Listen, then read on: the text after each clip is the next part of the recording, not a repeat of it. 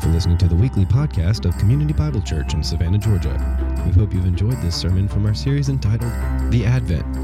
For more information about C B C or how you can get plugged in, visit the website c b c savannah dot com.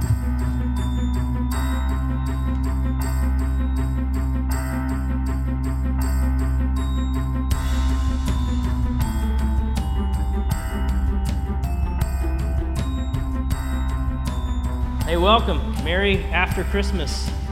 Uh, it's It was a great time at the Davis household. I hope you all had a really good time. My name is Matt. I work with college students. If you're a visitor, welcome to the island of misfit toys.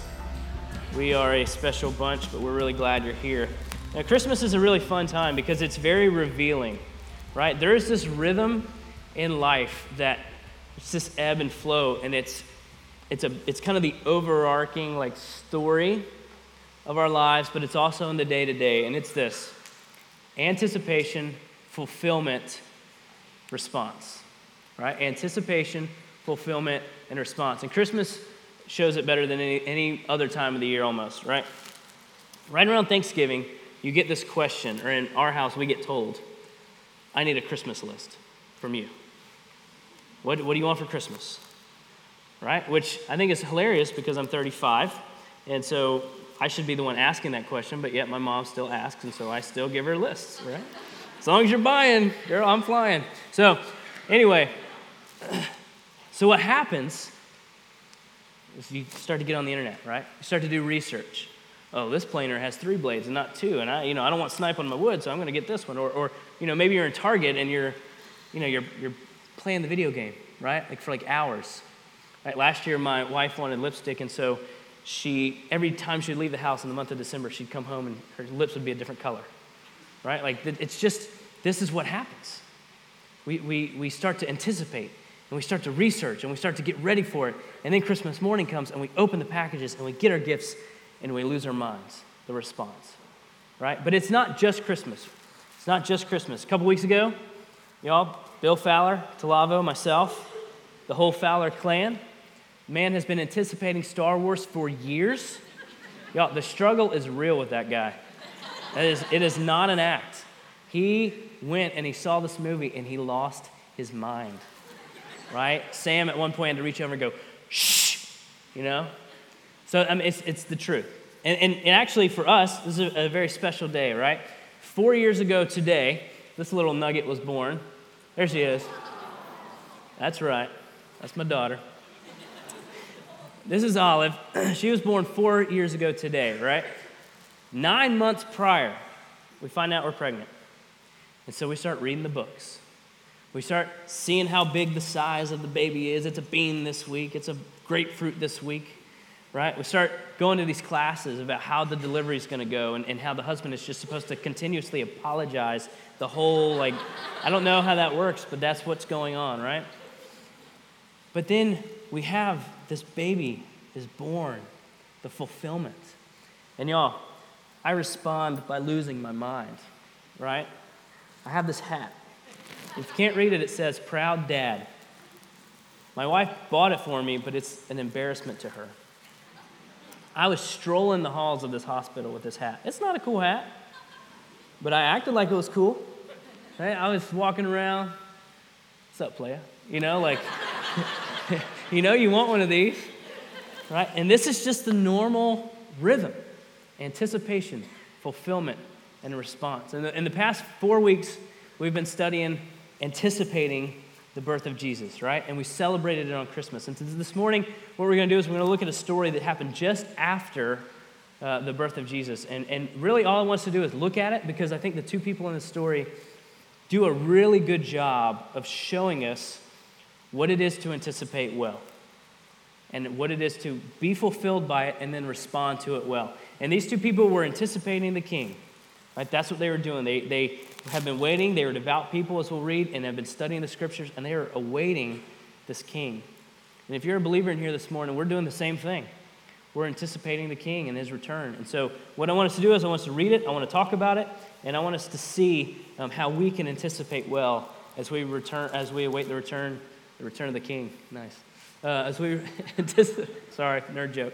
Um, as we anticipate the return of the King and are fulfilled in the day-to-day and how we should respond. So if you have a Bible, turn to Luke chapter two. If you don't have a Bible, there should be a hardback black one in front of you, uh, and I think the words will be on the screen. two, starting in verse twenty-two. And when the time came for their purification, according to the law of Moses, they brought him up to Jerusalem to present him to the Lord. As it is written in the law of the Lord, every male who first opens the womb shall be called holy to the Lord, and to offer a sacrifice according to what is said in the law of the Lord, a pair of turtle doves or two young pigeons. Now there was a man in Jerusalem whose name was Simeon. This man was righteous and devout, waiting for the consolation of Israel. And the Holy Spirit was upon him, and it had been revealed to him by the Holy Spirit that he would not see death before he had seen the Lord's Christ. And he came in the Spirit into the temple, and when the parents brought in uh, the child Jesus to do for him according to the custom of the law, he took him up in his arms and blessed God and said, Lord, now you are letting your servant depart in peace, according to your word. For my eyes have seen your salvation, that you have prepared in the presence of all people, a light for revelation to the Gentiles and for the glory to your people Israel. And his father and mother marveled at what was said about him. And Simeon blessed them and said to Mary his mother, Behold, this child is appointed for the fall and rising of many in Israel, and for a sign that is opposed, and a sword will pierce through your own soul, so that thoughts from many hearts may be revealed. And there was a prophetess, Anna, the daughter of Phanuel of the tribe of Asher. She was advanced in years, having lived with her husband seven years from when she was a virgin, and then as a widow until she was eighty-four. She did not depart from the temple, worshiping with fasting and prayer night and day. And coming up at that very hour, she began to give thanks to God and to speak of him to all who were waiting for the redemption of Israel. So this is what's happening. Mary and Joseph have the baby Jesus, right? And they are going into the temple, and there's two rituals happening here. The first one is uh, every male firstborn is to, to be consecrated as holy, to be set apart, dedicated to the Lord. Uh, that's what is described in the in the law of, in the law. And then the second one is the purification of Mary, which when a woman had a, a baby at that time, she was considered unclean in terms of temple worship. So thirty-three days after the eighth day, which is the circumcision, so about forty, forty-one days, they go in and they offer the sacrifice as a purification, right? But the law actually says they're ought to offer a, a lamb, unless you are poor. There's a caveat, right? So a pigeon, uh, two pigeons or two turtle doves, um, which is, there's your song right there. So, so they were poor, right? This is pre, this is right after the birth. This is one of the ways we know that the Magi were much later, right? Like years later, right? It's because they were poor. They did not have the gold, the frankincense, and the myrrh yet. They were still very poor people. Um, but I also want to say this morning that they were poor physically, but I would offer to you that they were, at this point, very poor uh, just mentally, physically, maybe even spiritually tired, right? They had a new, newborn baby. Newborn babies do what?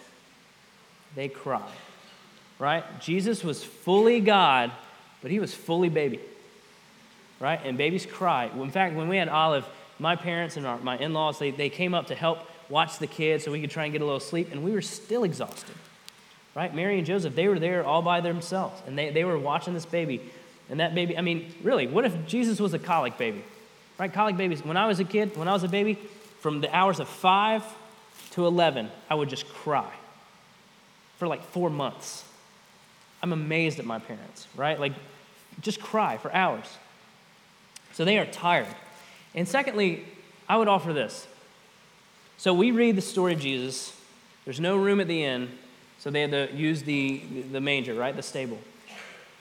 The word inn in the Greek is actually the same word used for upper room. So get the, you know, Bethlehem Motel six out of your head, right? This is probably more like just a place to stay, right? So they would walk up to somebody's house, knock on the door, and say, hey, um, we're traveling for the census. My, my betrothed here is nine months pregnant. Do you guys have any place in your upper room there?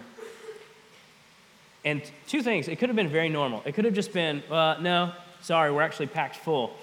But what person in their right mind looks at a nine-month pregnant lady and doesn't tell the young teenager, hey, move, we need the floor space? Right? What I think more is what's going on is that they open the door, maybe somebody that, that Joseph knows, right? Because this is from, he's from, uh, it's his lineage, right? This is the town of David. So there's probably ancestors, relatives there that he knows. And he walks up, opens the door. They see Joseph. They see Mary, who is pregnant. And they put two and two together and think, wait a minute, I don't really want that shame or that, like, you're not fully white, like, that's not your child? Uh, no, I'm sorry. You can't stay here. Right? So so they are just tired, beaten down, weary, and they walk into the temple, this poor couple, and as they walk in, this guy Simeon walks in. Now Simeon, the Bible says, is devout, right? He is a, a worshiper of God, and he has the Holy Spirit upon him, right? Which is really interesting because this is pre-Acts two. This is pre-Pentecost, right? So the Holy Spirit is working all, even in the Old Testament, he's still working, right? He didn't just appear in Acts two. So he is working, and he is told by special revelation that he is, will not die before he sees this consolation of Israel, this Messiah. And so Simeon walks in, grabs this baby, and just starts singing and prophesying. Which, you know, if I had my sweet hat on and was walking the halls of this hospital with this baby, and somebody walks up, some old guy walks up and grabs Olive and just starts singing, I'm looking at my hands thinking, which one am I going to deck the guy with and which one am I going to catch the baby with, right? Like, that's my, that's where my brain goes. But that's not what happened here. Mary and Joseph just look in amazement as this guy starts singing and prophesying. And it's interesting because what is being said, right? What does Simeon say? He says, listen, this baby, who, by the way, Simeon has never seen feed five thousand, never seen him raise anybody from the dead, never seen him turn water into wine, right? Never seen, you know, walk on water, never heard him say a word as one who speaks with authority is what the Bible says about Jesus. So he sees this baby, he says, this is the baby that is appointed for the rise and fall of many in Israel. He is a sign that will be opposed. Oh, by the way, Mary, a sword will pierce your own heart as well. Right? But it's so that the thoughts from many hearts will be revealed. This is a light of revelation to the Gentiles too, and the glory of Israel. This is who this baby is. Right? And so that's Simeon. And, and, and Mary and Joseph are just dumbstruck. They're in awe. They're amazed at what this guy is saying. And then there's this lady, Anna, who is, uh, it says, is a prophetess. And she worships day and night in the temple. Does not leave the temple, but worships through prayer and fasting. And, and actually it says that she was married, lived with her husband for seven years, and then her husband died and has been a widow. And she has been there, uh, and now is eighty-four, but actually another way to interpret that is that she has been there for eighty-four years. Right? So both Simeon and Anna are older.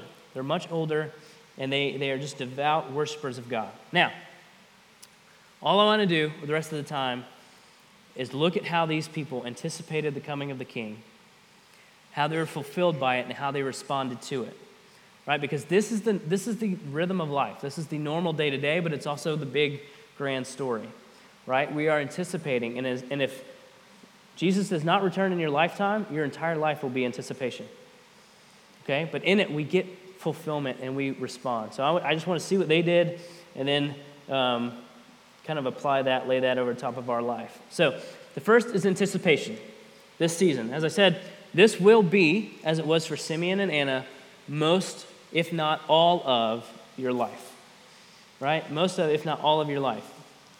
And, and, and before I kind of get into this, when I first thought about this, anticipation, this is, this is not sitting on the couch. Think Christmas time, right? This is why it's such a good example.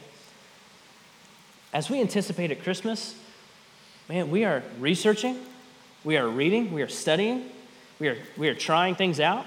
Like you put something on a list and then you just, like for me, I'll just go into Lowe's or Home Depot, like, I don't know, fifteen, forty-five times over the next three weeks.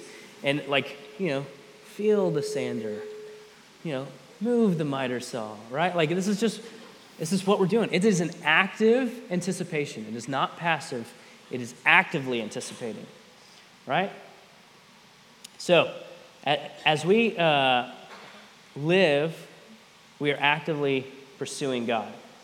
So Simeon and Anna, they were devout. They were. It says that Simeon was uh, devout, and which basically is this idea of a reverence or a, a takes care of the word. That is what he does. He is uh, loyal to the word. And Anna, she didn't leave the temple, right? Like she worshipped, uh, and that was the way that she, in which she was very devout.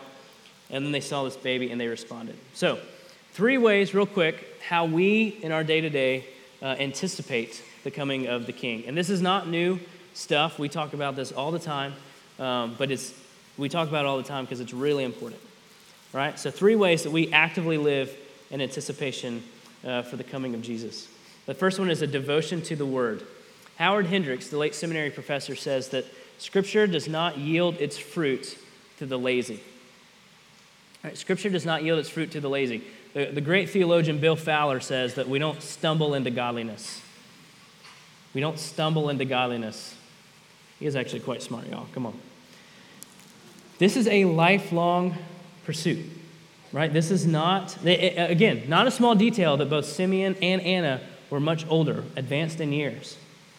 They they they were older and had devoted their entire life to doing this. But this this is not bad news. This is good news that it is a lifelong pursuit. Think of it this way. You ever thought about why it is that every single year you have to make a new Christmas list? Right? Like if you just made a list and everything I want in the whole world is on this list, and then you get everything you want in the whole world, and then all of a sudden next year you're like, well, I can think of about fifteen other things that I want still. Why is that? Or just the day-to-day, right?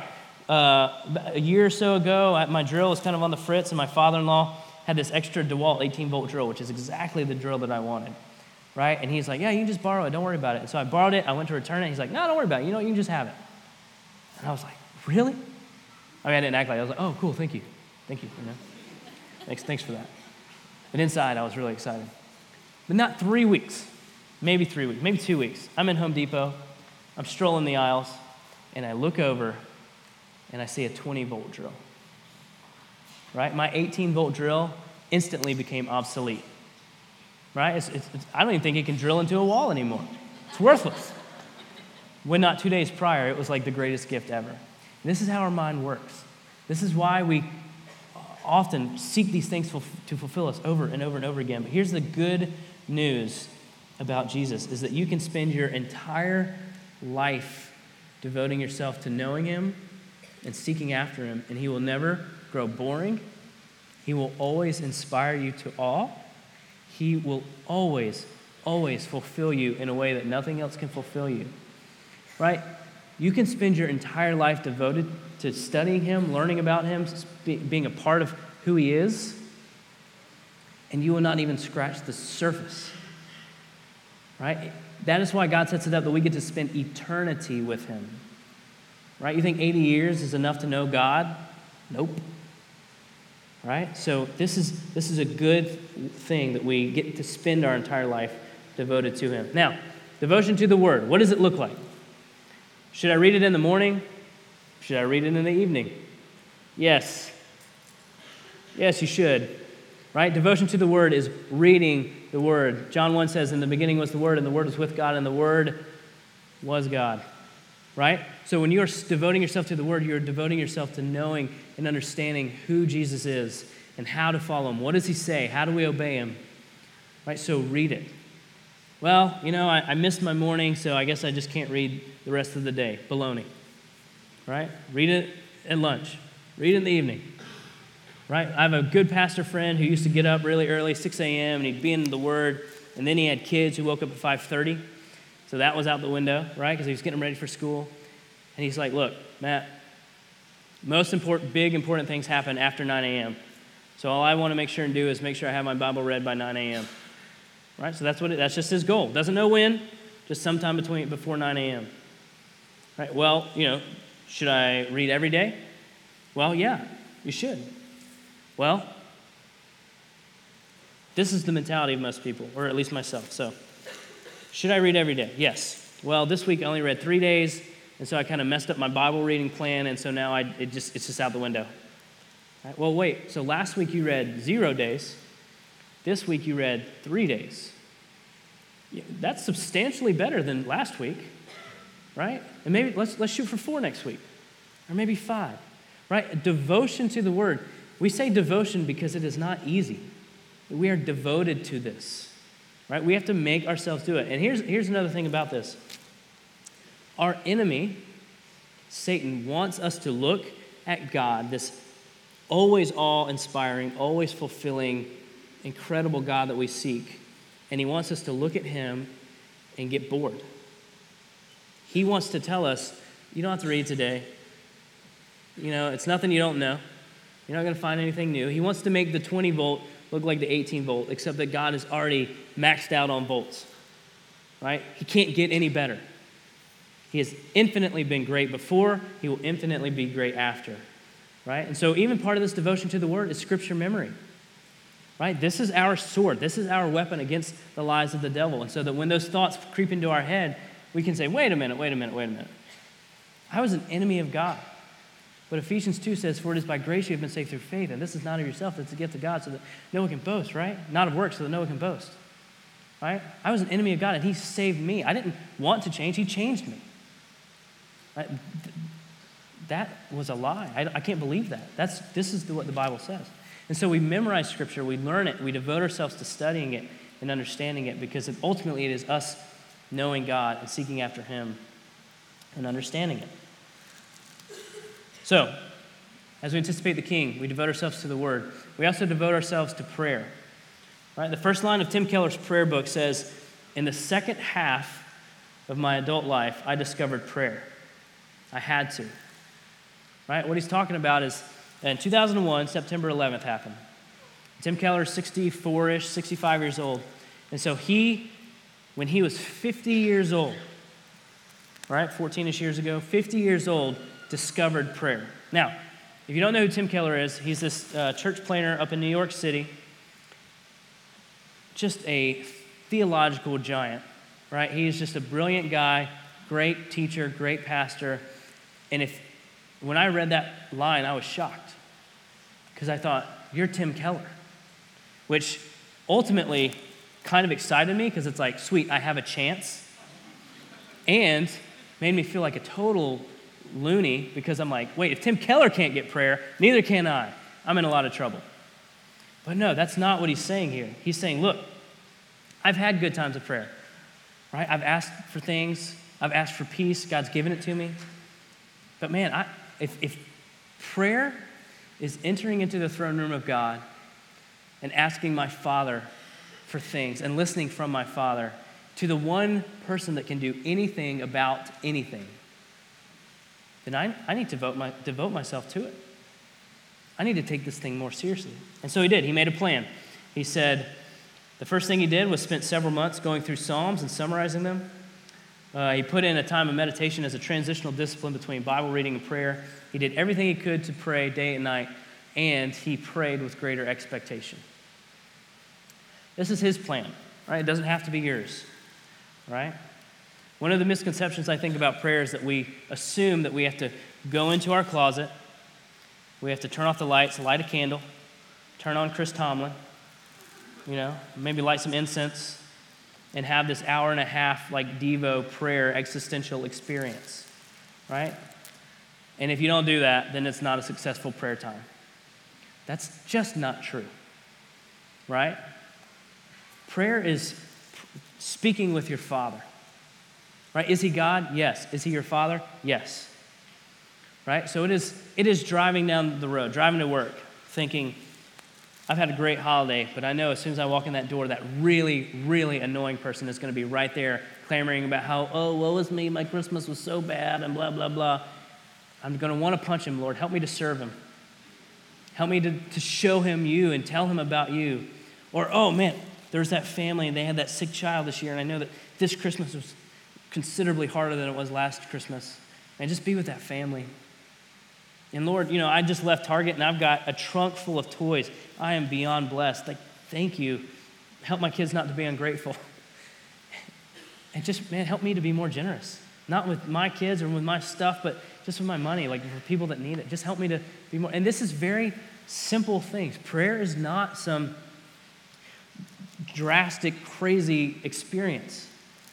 Right? Prayer is just speaking to your Father who happens to be God. Right? And and really, it's like any other relationship.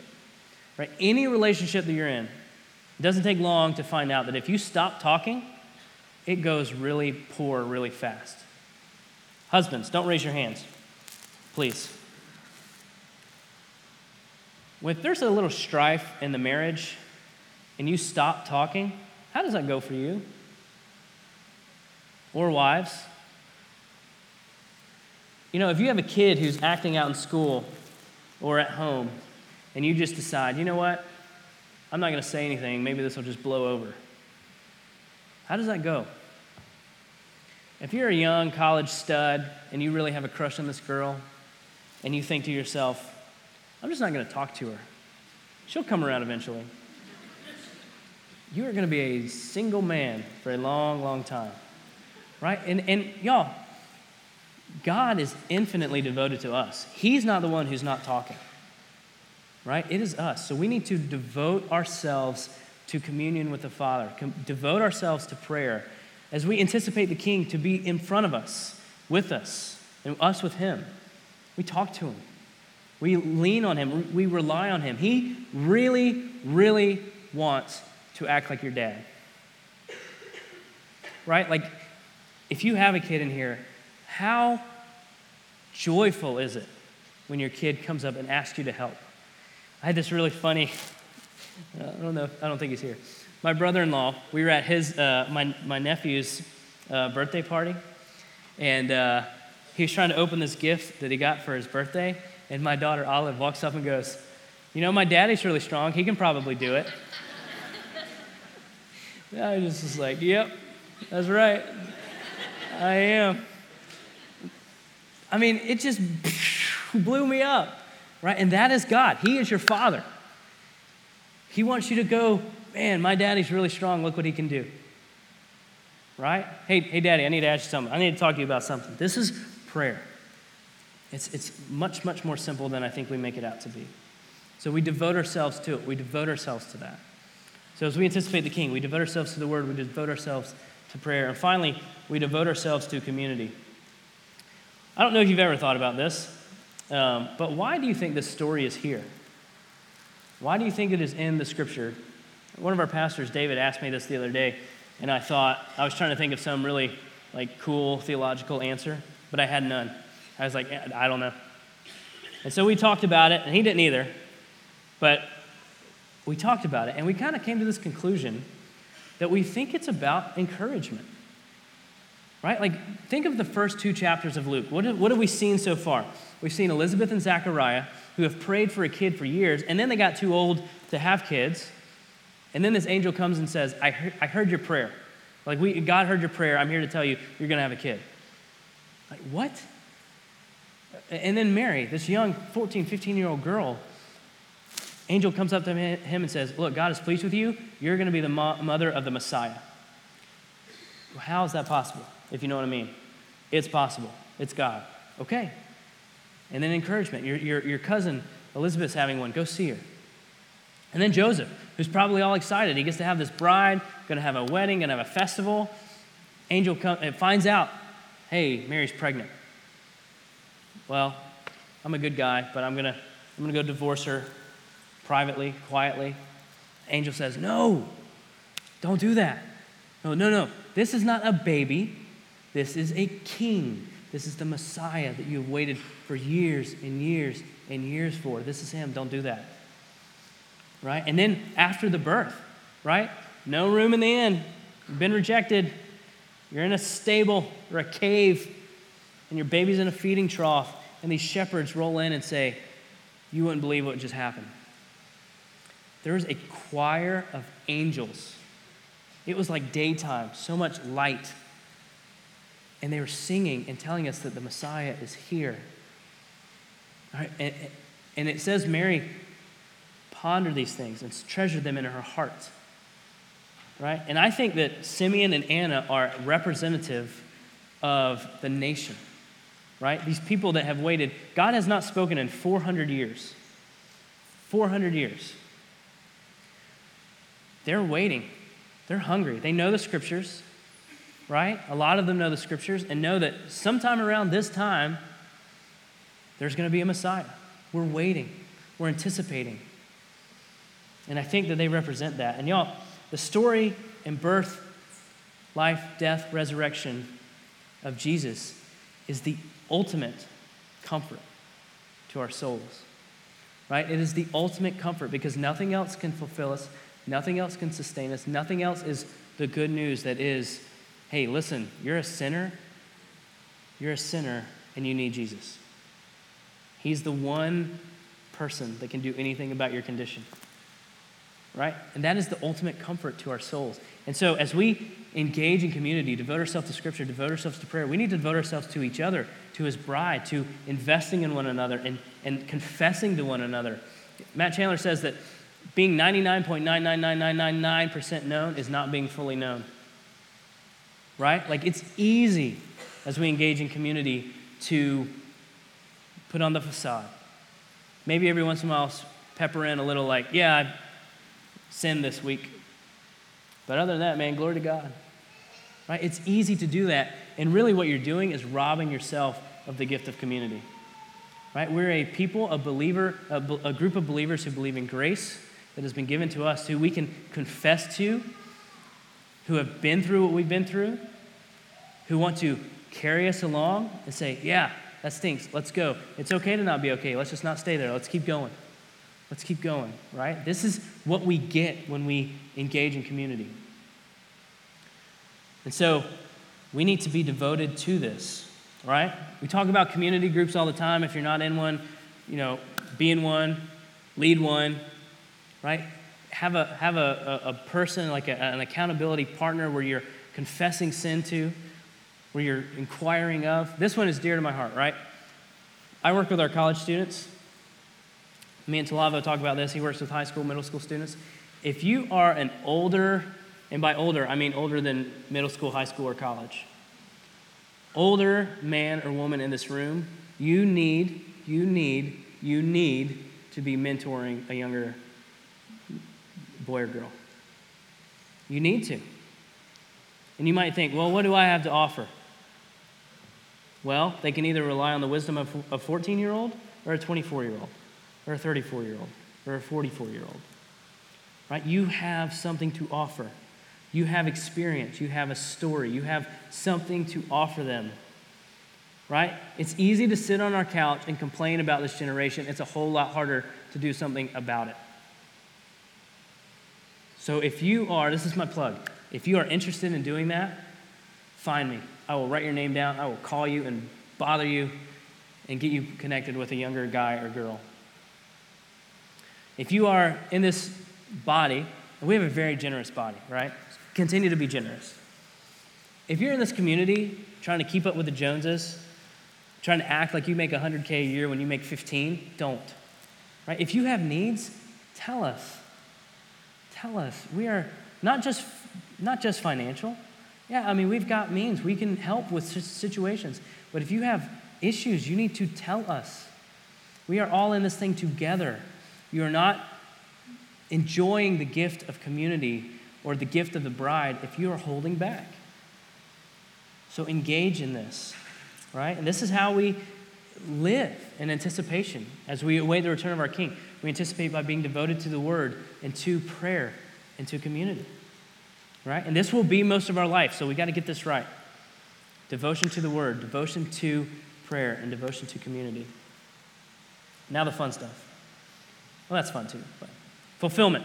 What does it look like today, right? Because they, and you know, they were anticipating Simeon and Anna, and they held the baby, or Simeon held the baby.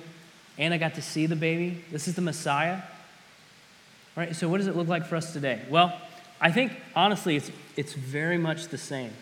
And I, and I say it this way.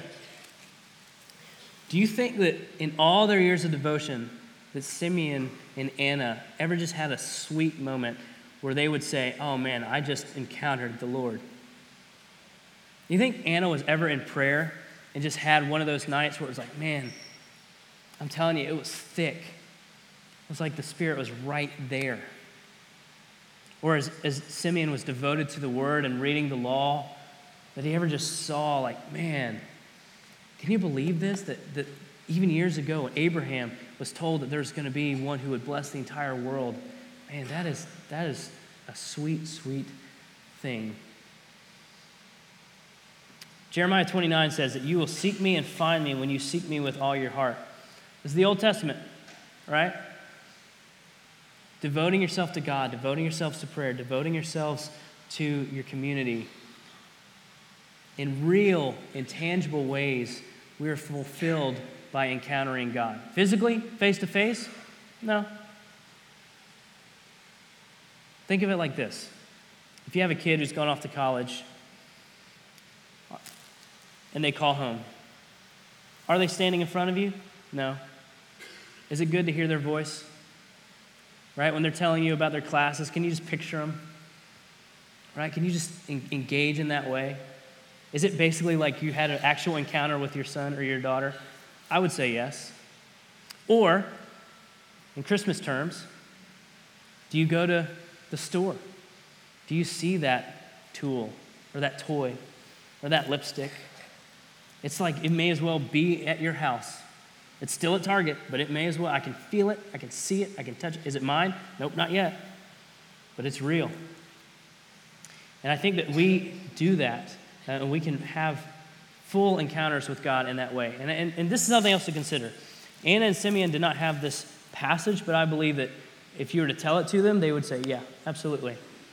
First, Second Corinthians one twenty says this, "For all of the promises of God find their yes in him." Right? For all, all, all of the promises of God find their yes in him. What does this mean? Well, it means that if you seek God with your whole heart, you will find him. How do we know? Jesus. For it is by grace you have been saved through faith. How do we know? Jesus. Right? Uh, well, there's no now no condemnation for those who are in Christ Jesus. How do we know? Jesus. Right? Hey, guess what? I'm going to prepare a place for you, but one day I'm coming back. How do we know? Jesus. That baby. Right? So for all of the promises of God, find their yes in him. Genesis three. Listen, serpent. Yeah, you'll strike his heel, but he will crush your head. How do we know? Jesus. So for all the promises of God, find their yes in this baby. So as we wait in anticipation, God has given these, us these very real, very tangible ways in which we can encounter him, maybe not physically, but absolutely real encounters with him in the scriptures and in prayer and even through community, even through community. The Bible says to be careful because, you know, you just might be entertaining angels in the way you treat people, right? Last spring break, we took a group down to Nicaragua, and our first night, we had a little Devo time, and I feel like the Lord was like, no, don't don't read what you had. Just read Ephesians two to the group. Just read through the chapter.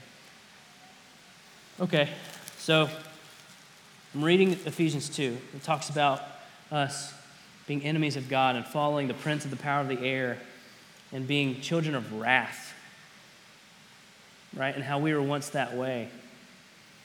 And then we get to what I think are two of the most incredible words in all of Scripture. But God. Right? You were a child of wrath, but God. But God what? Being rich in mercy, right? And then it goes on to tell the gospel. Sent Christ to save us. Sent Christ to redeem us. But but I read this, but God, and I, I couldn't read anymore. I was stuck for like two minutes. It got awkward, right? Because I'm over there like teary like this, and everybody's like, you know, Fred's just thumbing through the guitar. Like, all right, now, no, okay. Yeah, you know? But it was thick. It was good. It was like, man, is this a glimpse of what it's going to be like? To be in his presence, to be fulfilled fully? Man, this is good. And so I think that as we do that, as we encounter him in anticipation through the word, through prayer, and through each other, that, man, we encounter him in real ways and are fulfilled by him, right? And he sustains us in that. So we anticipate, we are fulfilled, and then we respond. When Simeon and Anna saw this baby, they responded in the only way they knew how, and that was to worship, right? Simeon literally picks up the baby, starts singing, starts prophesying, right? But And, and we'll do that. We'll, we sing. We do that pretty well here. Well, most of us. Uh, but we we sing well, right? Like we get that idea. But I want to I want to kind of offer up a second aspect of this worship here. Anna saw what was going on. Maybe was right there. Maybe wasn't. Maybe she was further back and saw it. But what did she do? She just went out and started telling people about Jesus. Right? And I, and I want to offer to you that the proclamation of the gospel is worship. Right? Like I think a lot of us, myself included, often see this like evangelism or telling your friends about Jesus or just encouraging other believers by reminding them of the gospel as almost obligation. Right? But I think if we start to see it as worship, it becomes more just like a glad participation. It doesn't feel like such an obligation. Right? So we, again, Mary and Joseph were probably tired, kind of worn out, picks up this baby, starts worshiping. And Mary and Joseph are encouraged. Anna is running around. Hey, hey, you know that, that Messiah that we've been waiting for? Baby, he's here. Right? He's here. Right? Here, hey, that baby, he's here. And he just goes out, she goes out and starts telling people about him. And I honestly, I have to think too, it's not just to those who hear and who know. There have got to be people around who have never heard, right? Like Simeon kind of causes a scene in the middle of the temple, picks up this baby, starts singing and prophesying, and you know there's people over the, on the side like with their, you know, sacrifice going, what the heck's he talking about? Oh, the, Jesus. Well, who's Jesus, right? Or Anna running around and like, hey, hey, the consolation of Israel, he's here. He, the Messiah is here, right? And there's some dude like walking in the alley with a bale of hay. Who, what is she talking about? Jesus, who's Jesus? Tell me about him, right? Like we should just talk about the thing that we love. It should just be the overflow, this response of worship. Sing, yes. Talk about it, yes. In fact, C S Lewis says it like this. It's kind of a long quote, bear with me. I never noticed that all enjoyment spontaneously overflows into praise unless shyness or the fear of boring others is deliberately brought in to check it. The world rings with praise. Lovers praising their mistresses, readers their favorite poet, walkers praising the countryside, players praising their favorite game, praise of weather, wines, dishes, actors, motors, horses, colleges, countries, historical personages, children, flowers, mountains, rare stamps, rare beetles, even sometimes politicians or uh, scholars. I not notice how the humblest and at the same time most balanced and capacious minds praise most, while the cranks, the misfits, and the malcontents praised least. Except where intolerably adverse circumstances interfere, praise almost seems to be inner health made audible. I had not noticed either that just as men spontaneously praise whatever they value, they spontaneously urge us to join them in praising it. Isn't she lovely? Wasn't it glorious? Don't you think it magnificent? The psalmist, in telling everyone to praise God, are doing what all men do when they speak of what they care about. My whole, more general difficulty about the praise of God depended on my absurdly denying to us, as regards to the supremely valuable, what we delight to do, what we indeed can't help doing about everything else we value. What's he saying here? He's saying this. You talk about the things you love. In fact, you don't just talk about the things you love, you tell people about the things you love, right? If you love Jesus, if you are a follower of Jesus, it should not be hard when you see the command, feed my sheep, right? Okay. Do I need to encourage this person with the gospel? Okay. Man, that's that's worship for me. I don't have to do it. I get to do it. Right? My, my neighbor, man, I can tell they're hurting, and I know the one thing that they need is Jesus. Let's go worship. Right? That's different. That's different. And so if you're here this morning and you don't believe all this stuff about Jesus, listen, this is the rhythm of life, right? This anticipation, this fulfillment, this response. And it is not a coincidence. You have been created to be ultimately fulfilled by something. And the Bible tells us that that only that the only thing that can fulfill you in that way is Christ. Right? Your soul anticipates. You know it. It's why we have Christmas lists. It's why we try and get all this stuff and fulfill ourselves. Christ is the one thing that can ultimately sustain you. And if you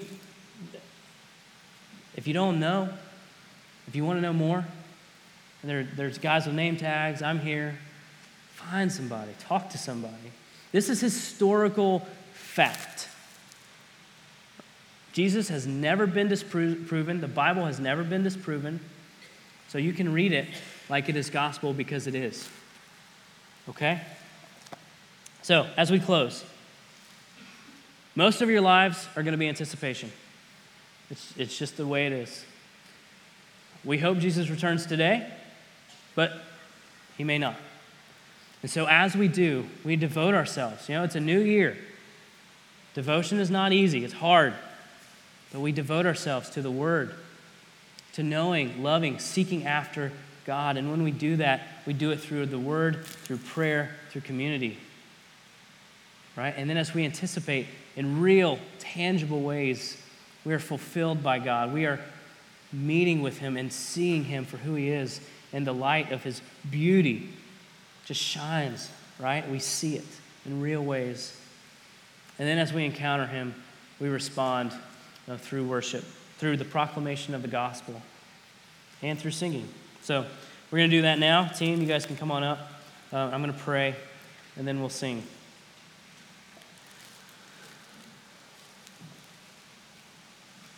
Father, thank you for Jesus. Thank you for just your goodness in sending him as a baby, sending him in a way that we understand, sending him Just sending him, Lord.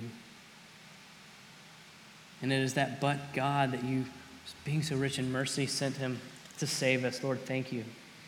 And God, I pray that you would help us to actively anticipate you, King Jesus, as we wait for your return, that we would, that you would stir in us a devotion to your word, to see it, to, to chew on it, to love it, to want more of it, and to be devoted to prayer, to communicating with you, God, to boldly entering into your throne room and confessing and to asking and through listening, and that we would engage with our brothers and sisters to,